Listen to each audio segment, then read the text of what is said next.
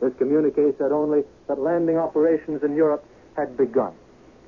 We're allowed now to release some more details on the action. In the first phase, before the landing, the weather was unfavorable. There were rain squalls and the channel was rough. But by each hour, the weather had changed for the better.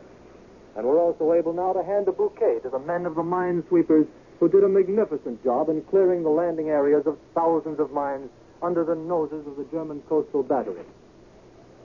The news of the invasion was originally broken by the Germans at half past six this morning, half past midnight Eastern wartime. There was no official word from London until three hours later. When the news did get around here, there was no dancing in the streets.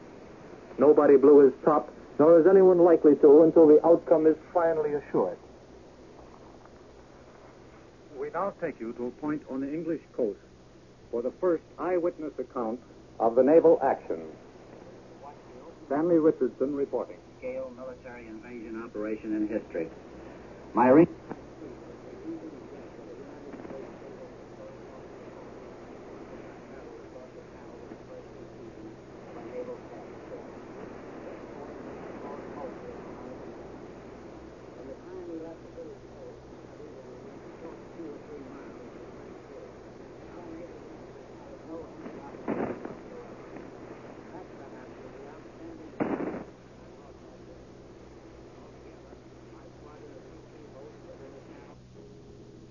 While we are awaiting London to reestablish contact with its remote point this morning, here are several late bulletins which have been received in New York headquarters of CBS World News. The Supreme Headquarters Allied Expeditionary Force states that over 640 naval guns from 16 inch to 4 inch are bombarding the beaches and enemy strong points in support of the armies. Here's another report, but this one comes from the Germans. The enemy's Transocean News Agency says that Allied paratroopers now back to London. Area. No low-flying fighters came over to strafe us with machine gun fire. And no enemy vessels, not even one of their vaunted E-boats, came out to the attack. The officers and men with whom I rode wondered searchingly about this. They had been keyed up for some real German opposition, both from the air and the sea. Their trigger fingers were itching for a scrap, and they were a very disappointed lot at not getting it. If the Germans weren't just too timid to come out, the only other ready explanation that could be advanced was that they were too busily engaged in coping with the Allied air attacks made on their shore establishments as a prelude to the actual landing of troops. In the area we covered, we could see hundreds of bombers and fighters shuttling back and forth, dropping their bomb loads and returning to England for more explosives to blast the enemy. We could see the big two-engined American transport planes, also in the hundreds, returning to their bases in the United Kingdom after dropping their airborne troops in France. Yes, Jerry had a lot to keep him busy last night and early today, but as far as the naval phase of our activity was concerned, not a shot was exchanged with the enemy while I was on the scene. For that preliminary phase of the show, at any rate, it was all too incredibly easy. We left our patrol torpedo boat based in daylight to accompany the slower moving light advance guard of ships which had to pave the way for the actual landing. One of our missions was to protect the Allied minesweepers, which cleared a wide channel straight to the enemy shore our troop transports and supply ships. Long lines of ships of every description were discernible on the skyline. Literally miles of craft in even columns converging upon the area in the channel marked for the concentration point for the actual invasion. Huge transports, tank landing ships, smaller troop landing craft, tankers and supply vessels of every kind, plodded doggedly along under lowering skies and laboring over heavy seas. You people at home would have been thrilled to the bone to have seen all these American men, American ships, and American supplies sailing calmly into the action for which they had been prepared and trained for so many months. It was estimated that there were more than 4,000 ships of all kinds in the channel for this combined operation. By nightfall, we were nearing the French coast, and our watch tightened. But nothing happened. Even when a full, near moon, appearing fitfully from behind the clouds, gave our position away clearly to any enemy who may have been lying in wait for us. Then the fast and heavy combat ships moved up into position. All aligned themselves in the bombardment area to loose a hail of high explosives to protect the troops moving into the beaches on their landing craft. The warships started laying their smoke screens preparatory to shooting their guns. It was within only a few minutes of each hour of the long-awaited D-Day. And right there was where I got the biggest disappointment of my life. We turned around and headed back at high speed for the English coast. Our PT squadron was under orders to return to base and refuel for another mission as soon as its first operation was completed. So I didn't even hear the bombardment begin. But I can tell you that if things are going as well now as they look to be going at the time I left the scene, it won't be long before our trip, troops have a firm foothold. And now here is Merrill Mueller at the advanced command post of the Allied forces. Hello, New York. Hello, New York. Hello, New York. Hello, New York. Hello, New York. Hello, New York. Hello, New York. They've got it. While we're waiting for contact with correspondent Merrill Mueller at an Allied advanced post, here are two late details which have been received. The German Transocean News Agency says that Allied paratroopers have been landing on the islands of Jersey and Guernsey, west of the Norman, Normandy Peninsula. Another German report says that new Allied landings have been made on the Normandy Peninsula this afternoon, British time, with tanks going ashore, ashore in one area. Those are German reports, though, and should be taken as such. A dispatch from Supreme Headquarters of the Allied Expeditionary Force says that Allied troops have secured a beachhead and dug in, according to military circles, in the area. It is not known presently how deep the penetrations are. We are waiting for further contact with an American radio correspondent in London. So far this morning, we've heard from CBS correspondent Richard C. Hottelet, and then we heard from Stanley Richardson, an eyewitness report of the naval situation. In a moment, we hope to contact correspondent Merrill Mueller at Allied Advanced Base. CBS correspondent William J. Dunn has just reported from Australia that first news of the invasion sent Australians and Americans alike to their radios. But so far, he says, there hasn't been any external excitement. The Australian radios, commercial and government owned, have been giving the right of way to invasion news, and they've been broadcasting General Eisenhower's statement at regular intervals. Dunn reported that acting Prime Minister Francis Forde termed the invasion Dunkirk in reverse and called for nationwide prayers. The Paris radio says that the battle of the Cotentin Peninsula seems to be gaining depth. Well, the Germans came on the air with the first announcement of the invasion, but coming from enemy sources, this word was taken with some skepticism. And those who were still up and listening in at that time of night, it was 12.30 Eastern wartime then, merely heard the announcement and let it go. A half hour later, the Germans said the French coast around Le Havre was being bombarded violently. Almost an hour after that, at four minutes until 2 a.m. Eastern wartime, the German-controlled Calais radio came on the air with the statement, this is D-Day. At 2.30, Allied spokesman from General Eisenhower's headquarters broadcast a warning to the occupied countries of Europe, a warning that a new phase of Allied air offensive had begun, and ordered those peoples of the occupied countries to move 22 miles inland. Well, by this time, there was a growing feeling that certainly something was cooking, although no one here could be sure that it was the invasion. On the assumption that this was the day, CBS remained in operation past its usually, usual closing time. CBS reporter Bob Trout was on the air at that time, giving a general description of the New York headquarters of CBS World News. And there was an increasing tension that big things were about to pop. At 3.29 a.m. Eastern Wartime, Berlin radio said, the first center of gravity is Caen, the big city at the base of the Normandy Peninsula. And then, three minutes later, at 3.32, there came the official Allied announcement that Allied armies have started landing on the northern coast of France. Eight more minutes, and it was then announced that British General Sir Bernard Montgomery was in command of the assault army, an army comprised of Americans, British, and Canadians. So this was it. This was the invasion, the D-Day we've all been waiting for. Here's another late report. The British radio has just announced that two beachheads have been secured by the Allies in France. No details at the moment. Early reports from correspondents on the scene emphasize the completeness with which we hit the enemy shore, from the land, from the air, and the sea. Columbia's shortwave listening station is already recording a lot of German propaganda about the invasion. It's the same old tune, only louder. Believe it or not, German propagandists are saying we invaded Europe because we couldn't evade Moscow's orders any longer. The old Bolshevik menace again.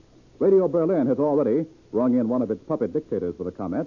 He's strictly a minor dictator. Dictator Pavelić of Croatia, who carries the charming title of Poglavnik. That means the Fuhrer in Croatia. Well, this morning we brought you early morning reports from correspondents in London, both CBS and other radio networks, reporting from London, reporting on the naval situation at sea, and a partial report from an Allied correspondent at an Allied advance post.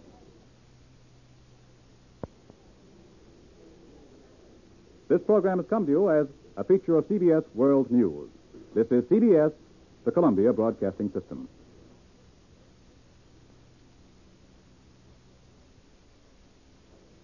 CBS News headquarters in New York. Bob Trout speaking. We're continuing our coverage of the invasion which started last night in northern France. Now, you just heard Alan Jackson tell you that the uh, BBC has said that Allied troops have set up bridgeheads at at least two points. This broadcast was recorded by Columbia Shortwave Listening Station in New York, and we now have an additional detail to add to uh, that report, and it is this. The uh, BBC also reports that the Allied formations are advancing inland. That's uh, the latest scrap of information that we have so far. We'll continue to give you the latest as it comes in. And now, here in our news headquarters, once again, is Columbia's military analyst, Major George Fielding Eliot. Perhaps the most important news that we have received since the all important news that invasion had begun. This report from the British radio that two beachheads, not bridgeheads, the bridgehead is a river crossing, have been secured by the Allies in France. This is supported by the report just received that the Allies are penetrating inland and uh, by a report picked up from the Paris radio which says that the battle in the Cotentin Peninsula, that is the Normandy Peninsula, as it has been called in other broadcasts, where uh, the city of Cherbourg is, seems to be gaining depth. If we have, in fact, established two beachheads, as the British radio has announced, and as there is, therefore, every reason to believe, we have made a successful landing. We have carried, carried through the first phase of our operation successfully. We're established on the uh, European shore and are developing from those beachheads our operations inland against the enemy communications. We must expect the enemy to counterattack as soon as he has collected sufficient forces for the purpose. He has to wait until he knows where we're coming before he can do this. It may be some time, it may even be several days before enemy counterattacks develop in great force, so we may expect local counterattacks from local reserves. But the news that two beachheads have actually been established suggests that the opposition has not been very strong, as Mr. Hottelet and other observers have suggested previously, and that the enemy is therefore adopting the elastic system of defense, which holds the front line very lightly and holds the bulk of his forces back for counterattack purposes later on after he sees what our plans are. But thus far, with the establishment of these two beachheads, our plans are or appear to be developing successfully, and there is good reason to feel satisfaction over this news. Now, here again is Bob Trout. That was Major George Fielding Eliot. If you've been with us for some hours now, you've been able to tell how the news is coming in, the news of the invasion which has at last begun. It comes in in uh, very short snatches, and here is the latest brief dispatch from Supreme Headquarters Allied Expeditionary Force in Great Britain.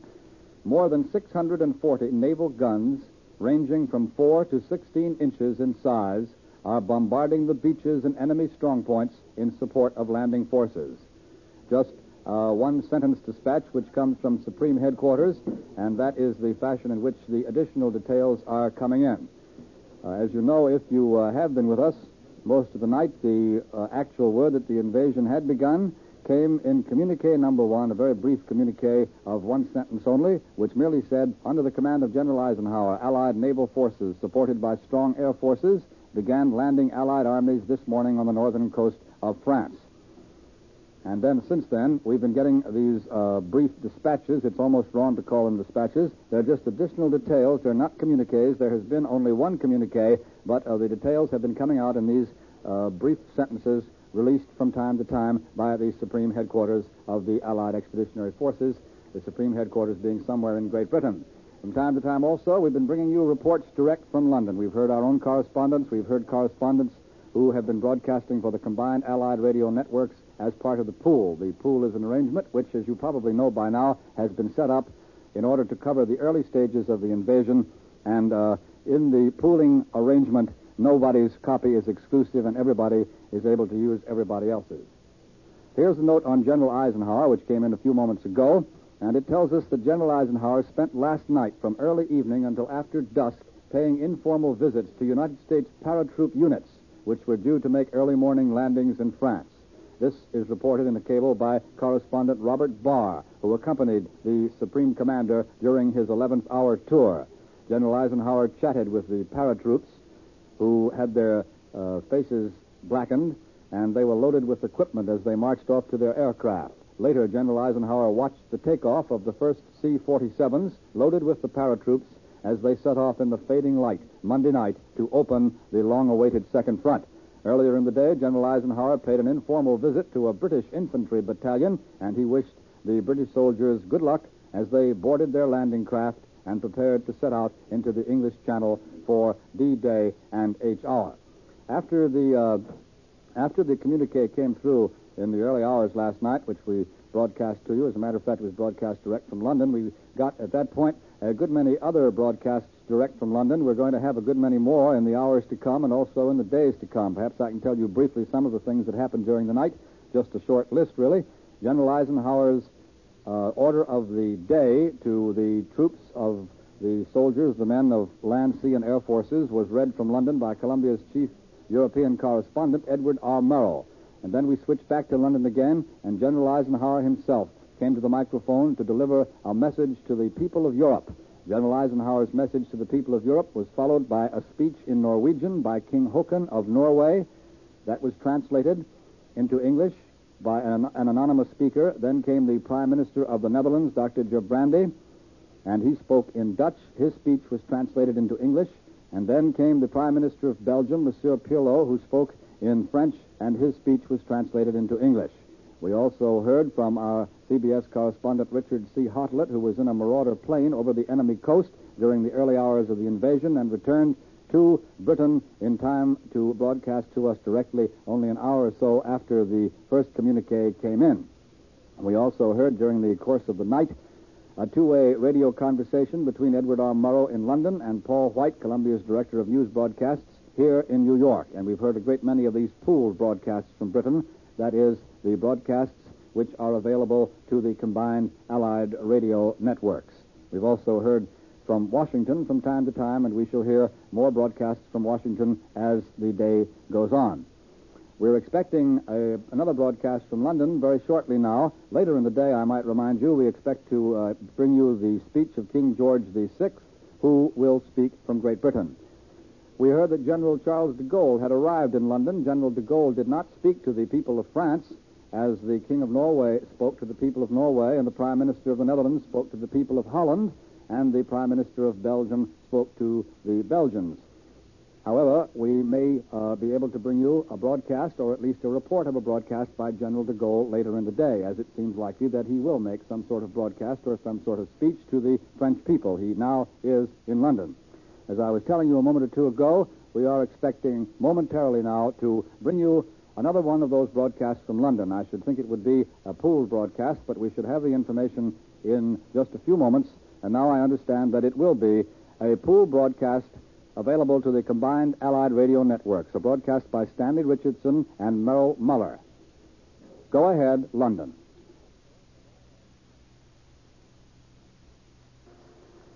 One second.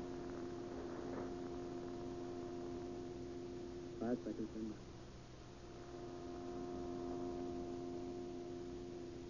This is London. We now take you to a point on the English coast for the first eyewitness of the naval action. It is by Stanley Richardson.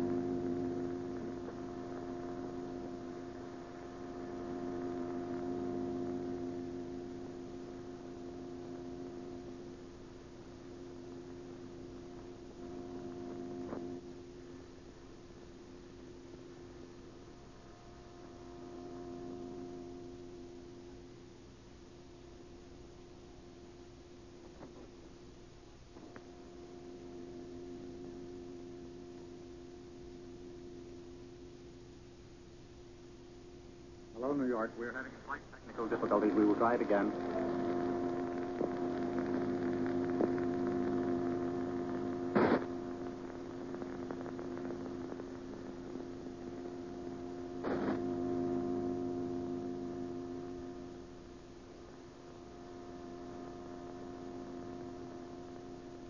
Hello, New York. We're encountering slight technical difficulties. We will hope to go ahead in just a moment or two.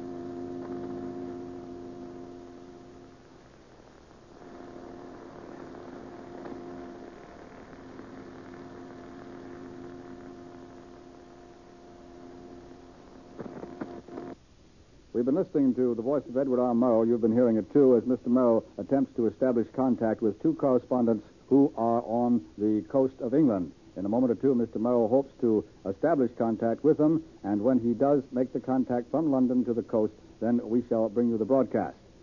It's, in, it's impossible to tell how long it will take to get the coast, and perhaps he may not be able to get the coast at all. As a matter of fact, this particular broadcast, uh, we had made an attempt to bring you this particular broadcast at an earlier time, and at that time there was some difficulty encountered. Apparently, the difficulty is somewhere on the lines, or somewhere between the coast of England and uh, the Supreme Headquarters in Great Britain.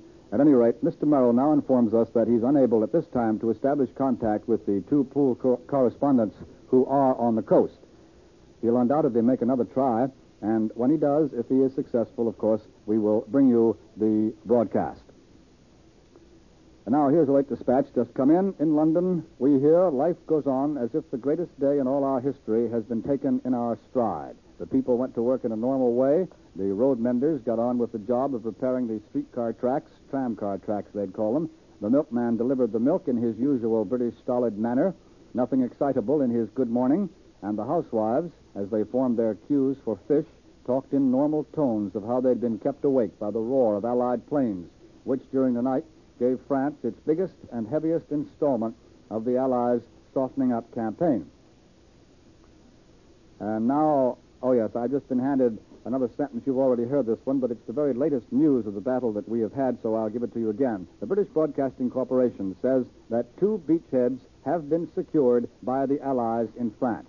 I've given you that once before, but that's the very latest detail that has come in. It's from the BBC, and it was heard here in New York by Columbia Shortwave Listening Station. During the broadcast, which began many hours ago, shortly after midnight New York time, we switched to Washington several times to uh, bring you various aspects of the reaction in our nation's capital. And now we're going to give you some press comment, which will undoubtedly be interrupted before we get very far with it by a broadcast from London.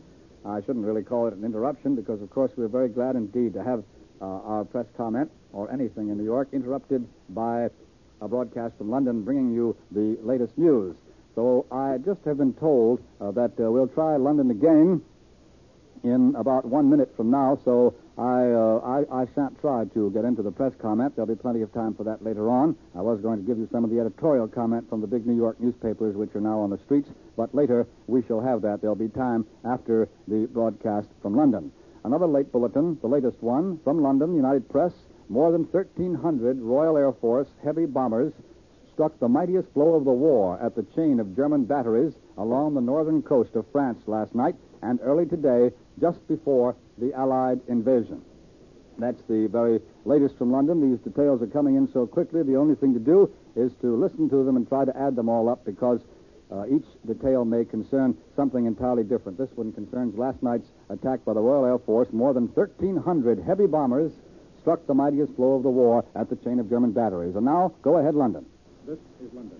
Again, we shall attempt to take you to a point on the English coast for the first eyewitness of the naval action. It is by Stanley Richardson.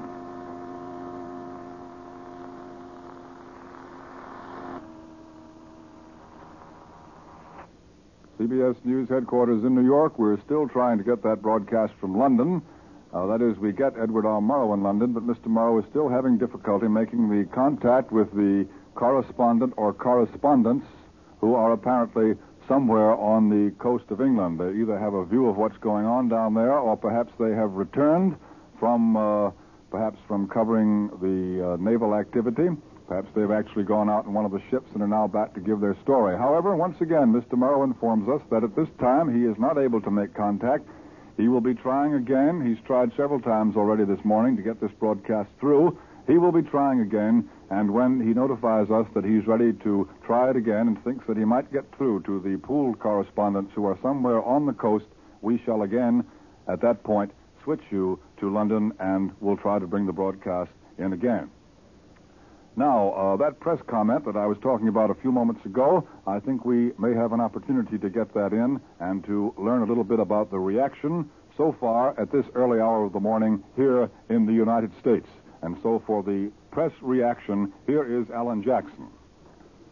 Here is what the New York Times has to say on D Day. At last, says the Times, the supreme moment has come.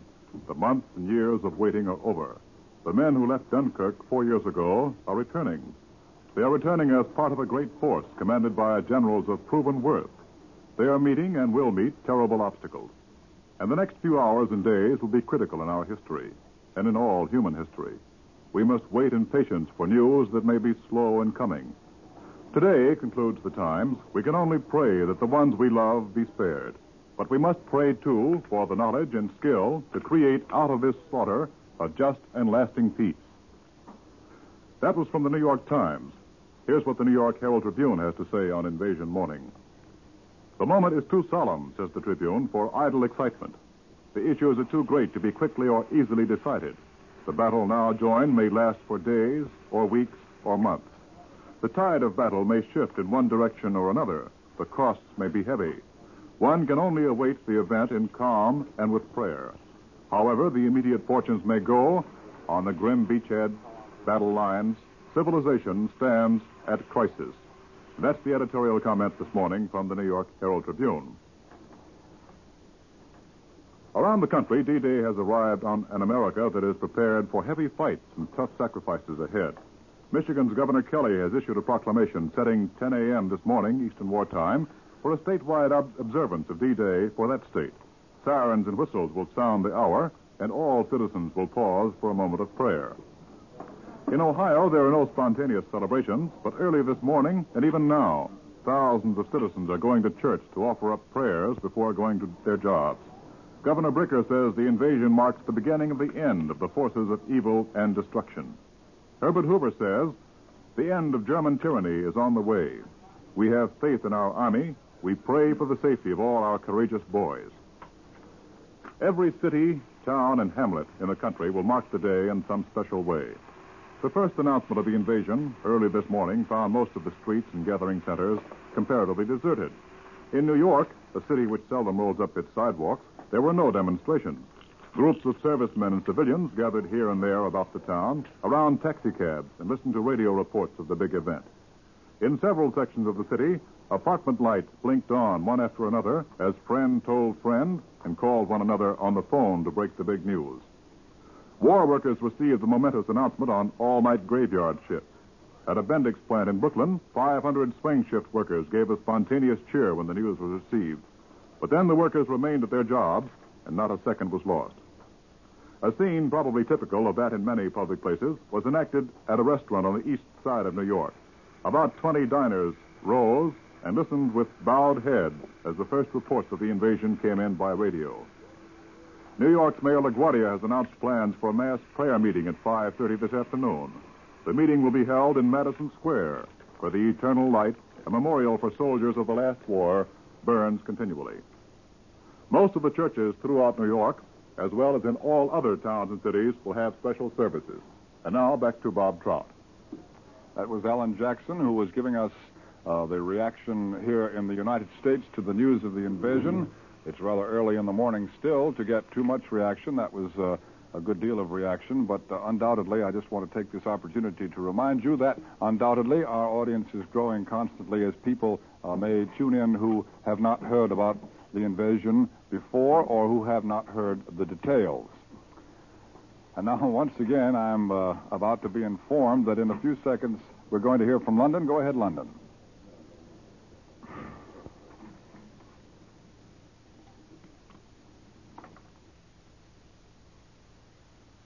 by Stanley Richardson.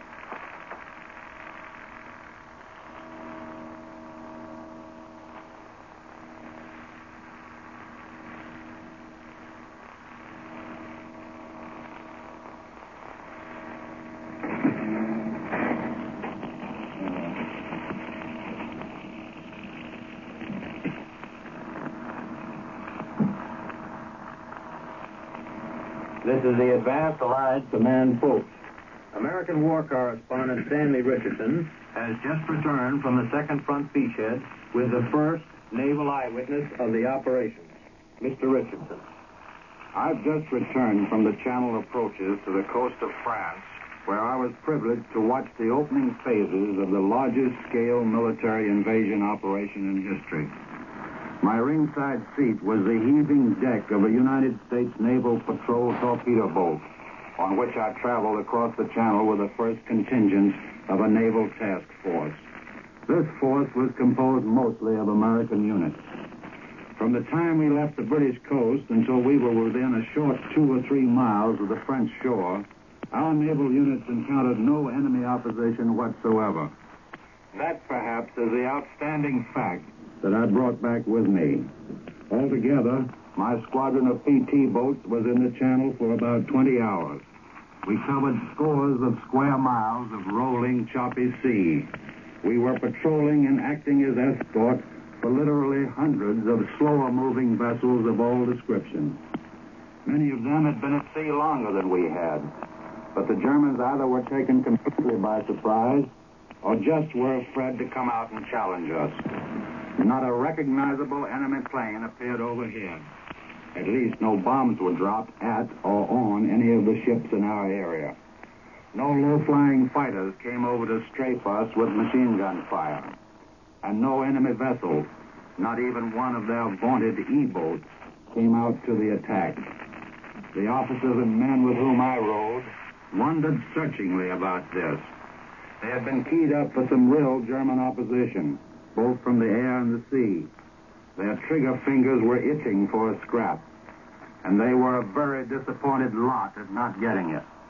If the Germans weren't just too timid to come out, the only other ready explanation that could be advanced was that they were too busily engaged in coping with the Allied air attacks made on their shore establishments as a prelude to the actual landing of troops.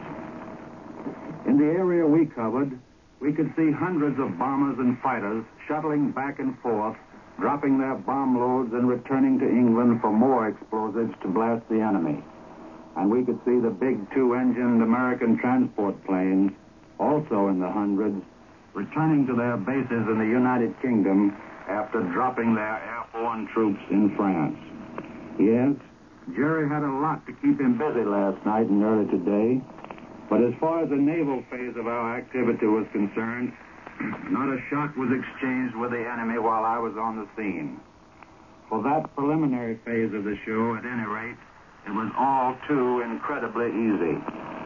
We left our patrol torpedo boat base in daylight to accompany the slower moving light advance guard of ships which had to pave the way for the actual landing.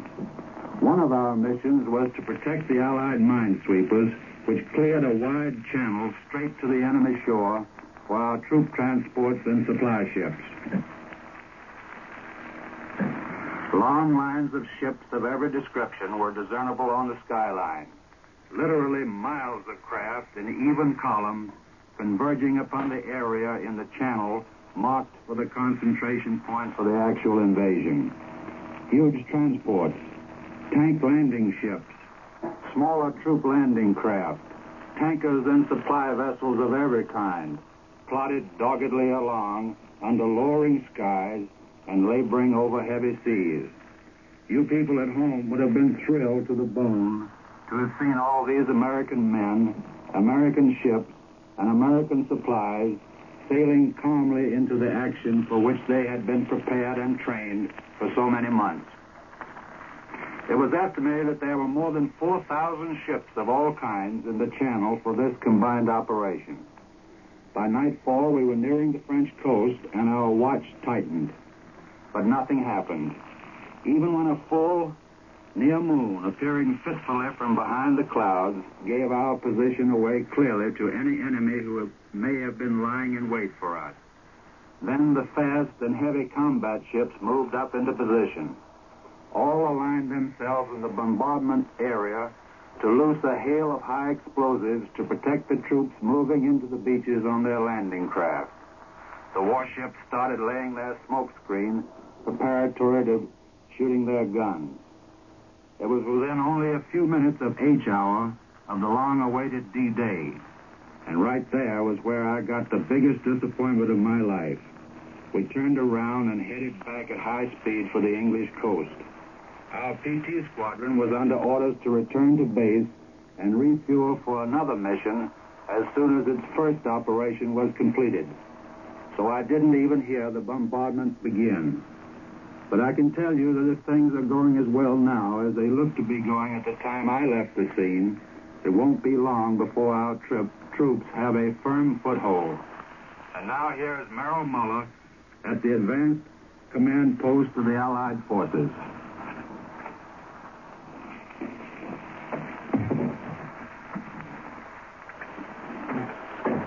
This is Merrill Mueller reporting from the Advanced Allied Command Post of the Invasion Forces. Operations toward the liberation of Europe commenced just a few hours ago. Thousands of ships, both in the air and on the sea, and armies of men are in motion fighting the greatest military amphibious undertaking in history. The whole thing started moving when one man pressed a theoretical button some hours ago. That man was the Supreme Allied Commander, General Dwight D. Eisenhower, who thinks of himself modestly as a Kansas farmer. Every evening, General Eisenhower gathered his staff around him in this secret headquarters, studied their faces, and asked their opinions. A gale had already roughened the channel, but the staff was confident on the winds, tide, and weather of today suiting an amphibious assault upon Europe.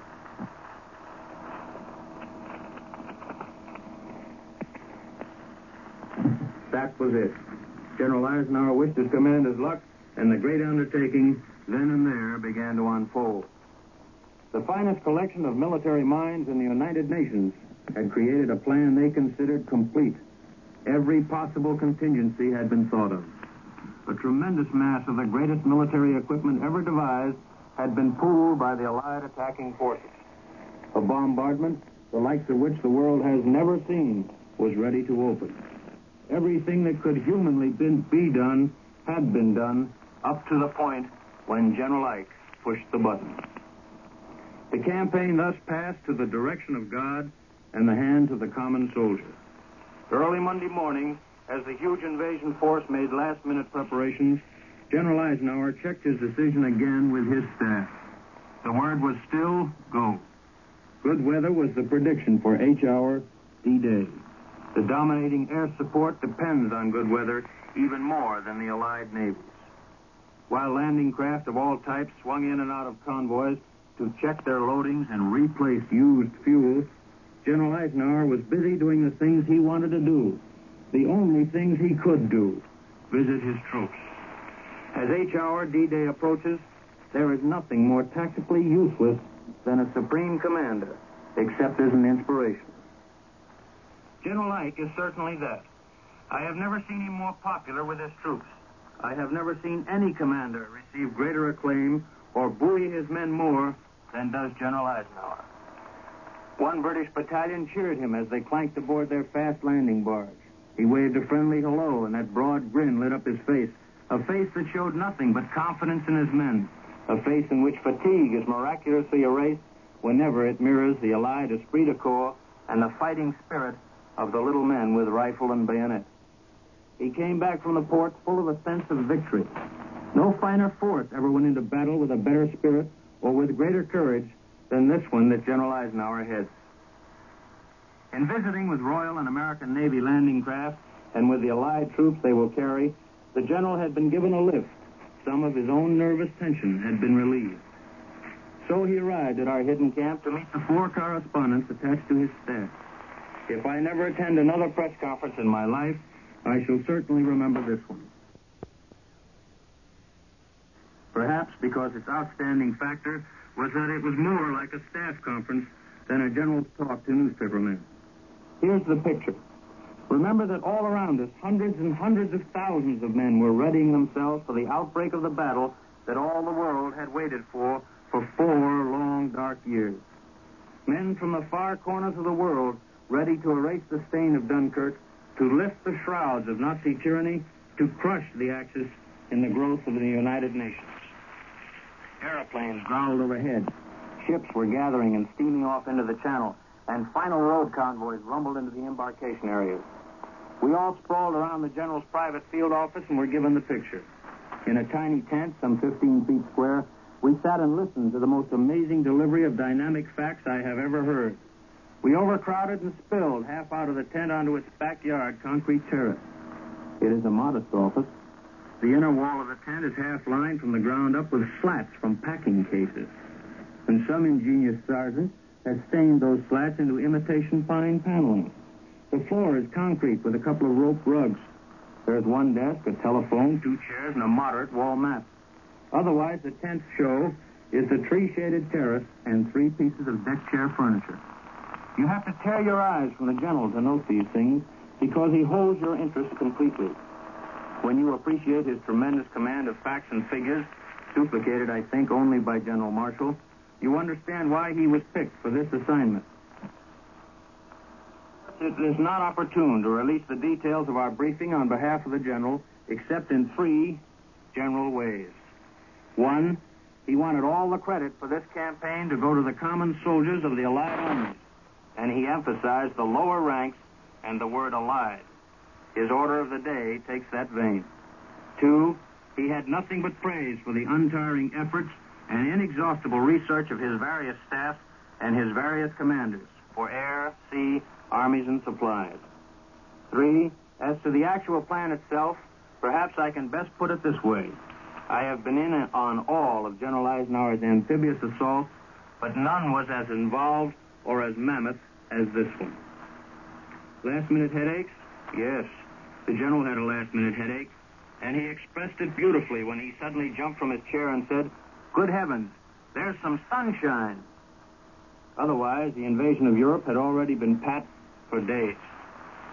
We came out of the tent and strolled toward his proudest, newest possession, just the general and myself. He praised his new mobile office, a super deluxe job built into a 10 ton truck and trailer and presented to him by the Lockheed workers here. And then I asked him about his own nerves. He stopped, hatless in the sun. He is supposed to be phlegmatic, but he said quietly, I'm so gall darn nervous I boil over. He's not supposed to show it. He didn't either. I caught him only twice, wringing his hands or jiggling his English change. But I like reporting that he is human enough to feel what the lowliest of his troops feel. We went to a parachuter space just before their takeoff for France. For this invasion, the general honors his vast airborne forces that are now employed in battle. We went from airfield to airfield, talking to the airborne troops and to the Air Force crews that flew them to their targets. The general's car would roll up, and always the procedure was the same. The men would snap to attention, sneaking a final chew on their gum as they did so.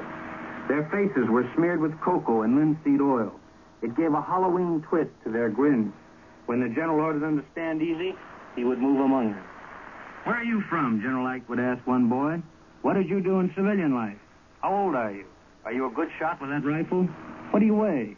Who's the toughest man in the battalion? And so it went down the line. And invariably, off in another corner of the field, the men would start shouting for Ike. Yes, just Ike. And over he'd go, repeating the questions all over again, verbally sparring with them, giving them the impression that this general was just one of the guys who thought they were the best soldiers in the world. One boy said he was an expert rifleman. Good, said the general. That's what will win for you tonight. From one quick-witted youngster, the general was told that the toughest man in the battalion would be selected after they jumped in France. Good, said the general. Send him back to me, and I'll have something for him. But the visit was brief. The yell went down the line to load plane one, and the men started trooping off. General Ike yelled good luck and saluted them time after time. This outfit had been assigned the toughest mission of all. They knew it, and the general knew it. And both are part of a winning team. Soon, hundreds of planes were circling overhead in the gathering gloom, their warm yellow lights making them look like huge horizontal Christmas trees rushing into the night. They took formation and disappeared toward the channel, extinguishing their lights to make their approach the, first wave to strike on the second front. His face raised to their thundering black shapes, General Eisenhower watched the planes disappear toward France. Nothing to do now but sweat it out back at the camp. Try to read a cheap murder mystery or a wild westerner. Refrain from calling any of the commanders for news. Just hang on and wait. A stroll down the path with slippers and robe and another cigarette. A pause to hear the faint passage of a fleet of bombers. A game of checkers or gin rummy with Commander Butcher. Will the night never end? Phlegmatic? But when his men have left him behind, he's with them always, just the same. The battle has been joined until his men appeal to him for his renewed assistance as the campaign takes more definite shape from its fluid beachhead. The general will take his chance and wait. Once he gets the call, the Supreme Commander-in-Chief, General Dwight D. Eisenhower, will step in beside his Allied troops with their needs and as their inspiration. We return you now to the United States. CBS headquarters in New York once again. We've been listening to a broadcast from London, another pool broadcast, which uh, was put on for the benefit of the combined Allied radio networks. We heard Edward R. Murrow, who was speaking from the Supreme headquarters and who finally established contact with the two correspondents who are somewhere else in Great Britain. We heard correspondent Stanley Richardson give us the first eyewitness account of the naval action in the invasion which started last night. And then we heard Merrill Mueller speaking from advanced Allied headquarters describing General Eisenhower's actions on Invasion Eve. And now here at Columbia's news headquarters, sitting next to me at this desk, is our war correspondent Quentin Reynolds, who is going to speak to us now on how the lessons we learned at Dieppe are helping the invasion forces today. Here's Quentin Reynolds. Up to now, Allied headquarters has not told us exactly where or in how many places our invasion forces landed during the night. The German radio has told us that the main field of operations is the Bay de la Seine, roughly the area stretching from Le Havre to Cherbourg. However, in his talk to the House of Commons this morning, Prime Minister Ch- there seems to be no doubt that our forces struck boldly at the very heart of the German defenses, the best defended part of the French coast. If the conventional pattern of military tactics is followed, we will, or already have, land on the flanks of this main operational area. Dieppe is on the southwest flank, only about 50 miles from the southern extreme of our landing area. It is only fitting that we make one of the landings on the beaches in front of Dieppe. Those of us who paid another visit to Dieppe in August 1942 are hoping that our troops will make Dieppe a target. We have a lot of unfinished business there. And our troops will get a lot of help there on the, de- on the beaches at Dieppe. Two years ago, we left some 3,500 Canadians at Dieppe. Many were made prisoners. Many more died there on the black shale beaches.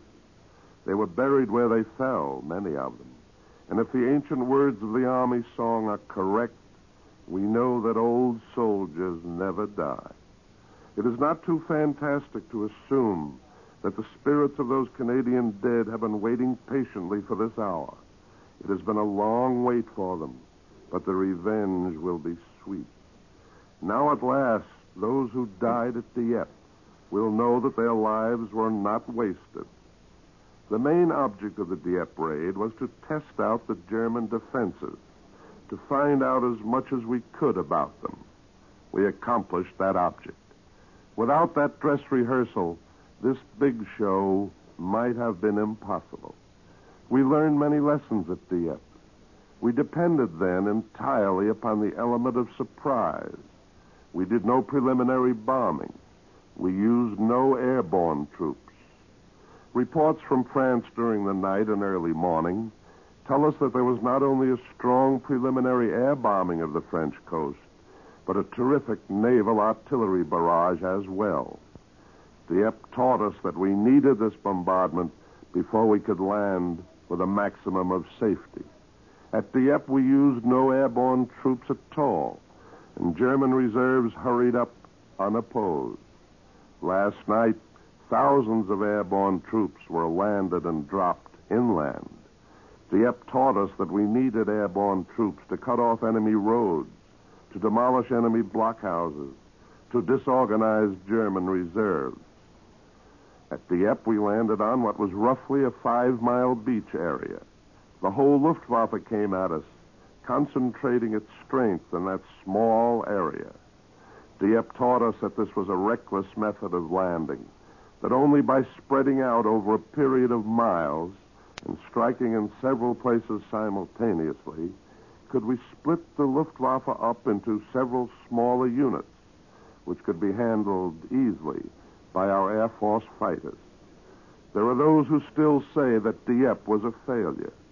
If you think of Dieppe in terms of lives that were saved during the past seven hours, Dieppe was not a failure. It was a glorious success. Every lesson that our military commanders learned at Dieppe was utilized during the long hours of last night. The lives of those men who fell at Dieppe were not wasted. And today the ghosts of those who fell there hover proudly over the French coast, satisfied that finally they have come into their own. They know now, and the world knows, that their sacrifice was not in vain. And being soldiers, they are content. I return you now to Bob Trout.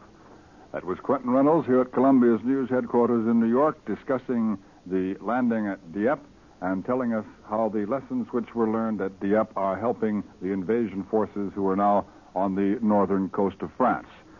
Uh, the latest dispatch we have from London says this. This afternoon, London time, German coastal artillery in France opened up with salvos across the channel. That was soon after noon today, and the salvos shook towns in southeast England. I suppose it's no longer a military secret that when those German channel guns open, usually there's been some sort of convoy or some ships going around in the vicinity which they're trying to get.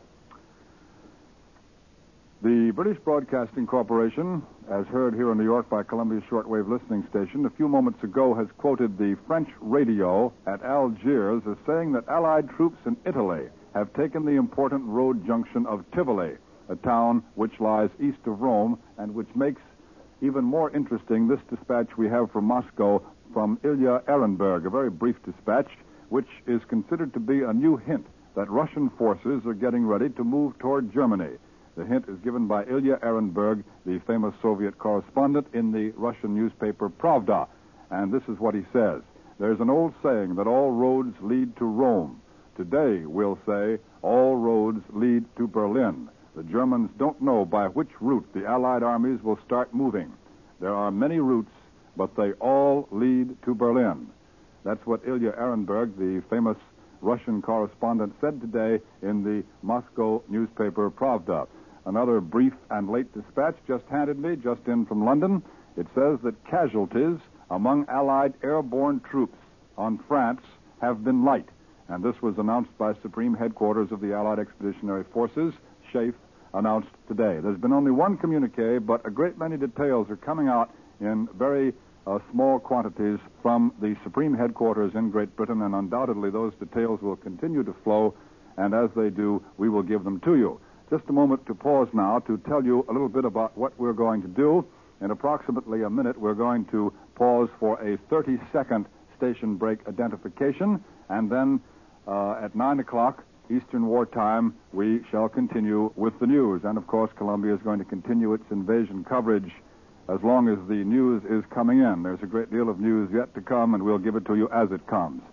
I wonder if I have time to tell you that Prime Minister Churchill spoke in Commons this morning and gave us the first official word since the communique announcing the landings. He said, All is going according to plan, and what a plan, he said. And then Mr. Churchill described the operation as the most complicated and difficult ever undertaken. He warned that in the weeks to come, the battle will grow in scale and intensity. And then he disclosed that we have at least 11,000 first line planes ready to support our ground advances in France. Then the Prime Minister predicted that in finishing off the enemy, we'll come up with a number of surprises. And now this is Bob Trout at Columbia's news headquarters in New York telling you that we are pausing 30 seconds for station identification. This is CBS, the Columbia Broadcasting System.